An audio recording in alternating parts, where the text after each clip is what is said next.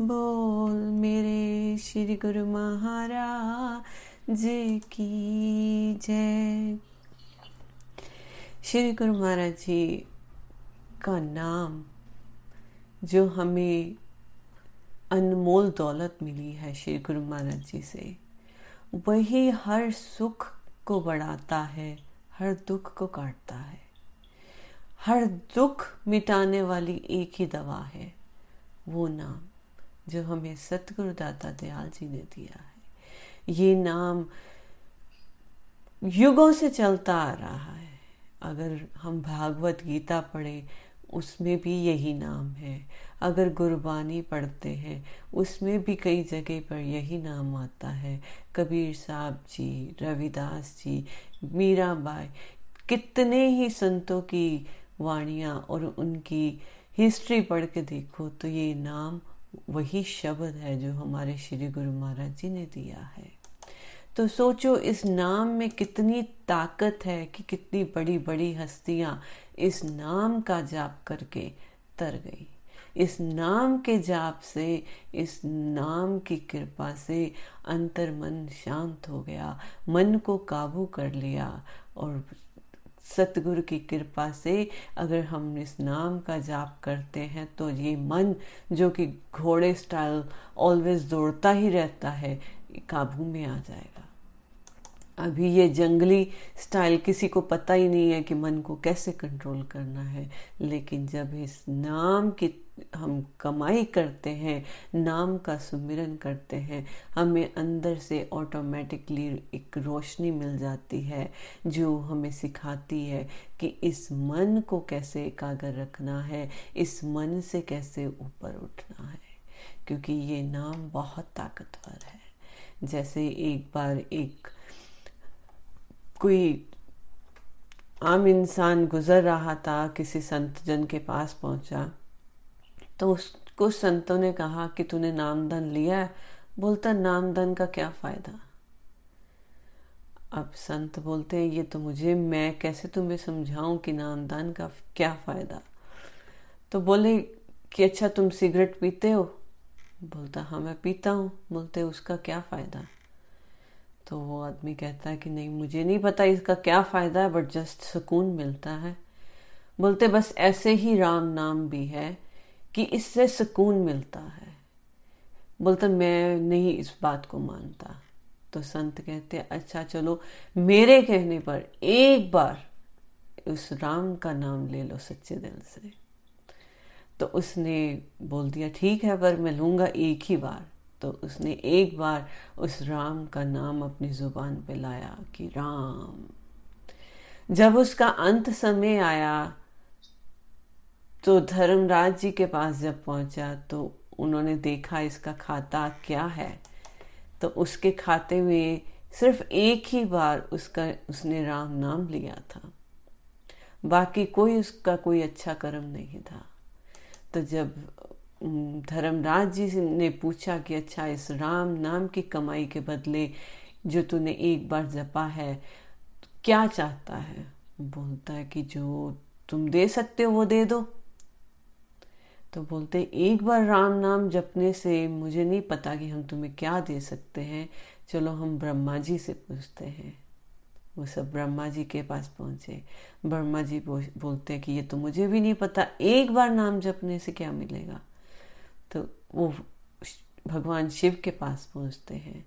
भगवान शिव ने भी वही उत्तर दिया। बोलते, चलो, भगवान विष्णु के पास पहुँचते हैं। तो जब भगवान विष्णु जी के पास पहुँचे तो बोलते, एक बार नाम जपने से क्या होता है? तो भगवान ने कहा, एक बार नाम जपने से तुम विकुंठ में आके खड़े हो गए हो, इससे ऊपर तुम्हें क्या चाहिए? तो बोलता, फिर ठीक है, मुझे विकुंठ ही दे दो। तो उसको भगवान के चरणों की छाया मिल गई विकुंठ में निवास मिल गया, मोक्ष मिल गया आना जाना धरती पर खत्म हो गया। कि एक बार नाम जपने से इतना उसको सीधा भगवान का दर मिल गया, उस बैकुंठ का आसन मिल गया, जहाँ पे लोग हज़ारों साल की तपस्या करते हैं। लेकिन भाव ये है कि जब हम नाम जपते हैं, नाम करते हैं तो हमारा हृदय शुद्ध होना चाहिए। सच्चे दिल से वो जाप करना है, थोड़ा करे, ज़्यादा करे, जैसे भी करे, उस जाप को अपने मन चित से करना है, मन से करना है, क्योंकि जब तक कोई काम हम मन से नहीं करते, उसका हमें रिज़ल्ट नहीं मिलता। जैसे बच्चों को भी स्कूल में बोला जाता है कि मन लगा के पढ़ा करो। क्यों मन लगा के पढ़ा करो? मीन्स फोकस करो कि अब अपना ध्यान इधर उधर नहीं करो, सिर्फ़ स्टडी पे करो, क्योंकि मन ही है जो हमारी इंद्रियों को कंट्रोल करता है और जो इंद्रियाँ हमें बाहर की तरफ़ आकर्षित करती हैं तो हमारा मन उसमें, जो सामने पड़ी चीज़ है, उसमें नहीं एकाग्र होता। इसीलिए कहते हैं, मन से काम करो मीन्स अपनी सारी इंद्रियाँ उसी काम में लगाओ, उसी को देखो, उसी को सुनो और उसी के बारे में सोचो। तो जो काम सामने है, अगर उसमें मन लगा तो हमारी सारी इंद्रियाँ उस पर एकाग्रचित होकर करेंगी तो वही हमारा फोकस टाइम होता है। और इसी तरह से हमें अपना मन को एकाग्र करके सच्चे दिल से उस नाम का अभ्यास करना है। जो नाम हमारे सतगुरु दाता दयाल जी ने हमें बख्शा है, और जिससे जन जन का कल्याण होता है। वो एक नाम ही है जो हमें भव से पार कर सकता है। और इस नाम की ताकत सब जानते हैं, लेकिन हम इस पर ख्याल ही नहीं करते कि इस नाम की ताकत क्या है और ये हमें कहाँ तक ले जाती है। लेकिन हम छोटी बुद्धि वाले जीव हैं। हम अपनी सत्यगुरुदाता दयाल जी के वचनों पर ही चलेंगे। जैसे हमारे श्री गुरु महाराज जी हमें समझाते हैं कि हमें उनके दरबार के जो उन्होंने हमें नियम सिखाए हैं, उन नियमों का पालन करते जाएँगे तो ऑटोमेटिकली हमारा जो हृदय है साफ़ होता जाएगा। यही शिक्षा देने के लिए हमारे परमहंस दयाल जी ने श्री दरबार बनाया और सभी परमहंस दयाल जी के बाद जितने भी स्वरूप हमारे सामने आए हैं, सब हमें यही समझा रहे हैं कि अपना मन इस सेवा में लगाओ, इस नाम में लगाओ, अपने मन को शुद्ध करो। जब अपने मन की लगाव हमारे हाथ होगी तो वो लगाम हम खींच के अपने मन को काबू में कर सकते हैं। और जैसे ही मन काबू होगा, तब तब हमारा हर काम सफल होता जाएगा। हम तन से, मन से, आत्मा से इतने पवित्र और शुद्ध हो जाएँगे कि हम उस मालिक में एकाकार कर लेंगे।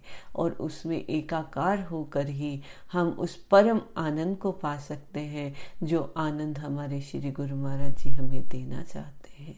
श्री गुरु महाराज जी की लीलाएँ अनंत हैं। देखो, वो हमारे लिए कितना कष्ट उठाकर नगर नगर शहर शहर जाते हैं, ताकि हम जैसी कितनी रूहों का कल्याण कर सके, उन रूहों को इस नाम के शब्द से जोड़ सके, जो नाम तारनहार है, उस नाम का अभ्यास करना है, उसी के अभ्यास से हम अपना कल्याण कर सकते हैं। जैसे अब, जैसे श्वास ऊपर नीचे लेते हैं हम, बस इसी श्वासों में अपने नाम को जोड़ देना है, और जब नाम इन श्वासों में जुड़ जाएगा तो हमें बाहर की दुनिया भूल जाएगी। तो हम अपना नाम जाप में ध्यान रखेंगे। लेकिन इस नाम की ताकत इतनी है कि वो हमारे मालिक हर काम हमारे लिए करने आते हैं। जैसे श्री ग्रंथ में भी कितनी ही जगहों पर ऐसे सुनने को मिला है कि श्री गुरु महाराज जी खुद आकर वो काम कर जाते थे। दूसरी पाशाही जी के समय की बात है। एक भगत जी जब श्री दर्शनों के लिए गए तो उनका नियम था कि वो हमेशा जब श्री गुरु महाराज जी आज्ञा करते थे वापस जाने के लिए, तभी जाते थे। उतने दिन वहीं पे रहते थे जब तक श्री गुरु महाराज जी आज्ञा ना दे दें। तो एक बार जब गए तो दो चार दिन के लिए गए, लेकिन श्री गुरु महाराज जी ने उनको आज्ञा ही नहीं दी वापस जाने की। जब दस दिन निकल गए तो दस दिन बाद श्री गुरु महाराज जी ने उनको आज्ञा दी वापस जाने की। तो जब जैसे ही वो दरबार से निकले श्री गुरु महाराज जी के दरबार से बाहर आते गए तो उनको दुनियावी काम भी सब ख्याल आ गए। तो उनका एक अदालत का काम बहुत ही ज़रूरी था, जो कि उनको पाँच दिन पहले जाकर करना था। तो उनको याद आ गया, अरे, ये तो मेरा काम रुका पड़ा था, मुझे जाके करना था। तो जब वो वहाँ पे गए तो उन सबसे माफ़ी मांगने लगे कि मैं पहुँच नहीं पाया समय पर। तो उन्होंने बोला, क्यों भगत जी, आप मज़ाक कर रहे हो? आप तो खुद आए हो, उस दिन देखो आपने साइन भी किए हैं कि आपका काम तो हो गया था उसी दिन ही। तो फिर उसको दिल में आया कि हो ना हो, मेरे गुरु महाराज जी खुद आए, मेरे लिए कष्ट उठाया और उन्होंने ही ये सब कार्य किए। वरना कौन हमारी जगह आके ले सकता है? कौन हमारा रूप बन के आ सकता है? केवल और केवल हमारे संत सतगुरु जो होते हैं, जो भगवान रूपी संत होते हैं, वही आकर हमारी जगह को कवर कर सकते हैं। तो ऐसे कई बातें सुनने को मिलती हैं। एक बार की बात है, एक भगत आर्मी में था किसी पोजीशन पे तो उसका रोज का नियम था कि दो घंटे उसने भजन करना ही करना है। एक बार जब भजन पे बैठा, उसको पता ही नहीं चला कि लाइक दो के चार घंटे कहाँ चले गए। जब वो ऑफ़िस में पहुँचा तो सबसे माफ़ी मांगने लगा कि मुझे माफ़ करना, कि मैं सुबह मुझे आके ये काम करना था, मैं नहीं आ पाया। तो उन्होंने कहा कि ऑफिसर तुम तो सुबह आए थे। तूने देखो, ये अपनी अटेंडेंस भी लगाई है साइन भी किए हैं, सब चीज़ किए काम करके गए हो तुम तो। फिर उस भगत ने रियलाइज़ किया कि मेरे गुरु महाराज जी आए होंगे, कि जिनकी सेवा में मैं बैठा था, वो मेरी, मेरा आकर काम करके गए हैं। तो जिनकी सेवा में मुझे इतना आनंद मिलता है तो मैं ये बाहर दुनिया के कामों में क्यों उलझा हूँ? मुझे तो उनकी ही सेवा में चलना चाहिए। वो सब कुछ छोड़ छाड़ कर श्री गुरु महाराज जी के चरणों में चले गए। कि वही सच्चा काम है मेरा कि मैं अंदर की कमाई करूँ, गुरु महाराज जी की सेवा करूँ। तो गुरुमुखो, गुरु महाराज जी, पल पल हमारे साथ हैं। केवल हमें देखने वाली आँख चाहिए। और देखने वाली आँख कब मिल सकती है? जब हम इस मन से ऊपर उठेंगे।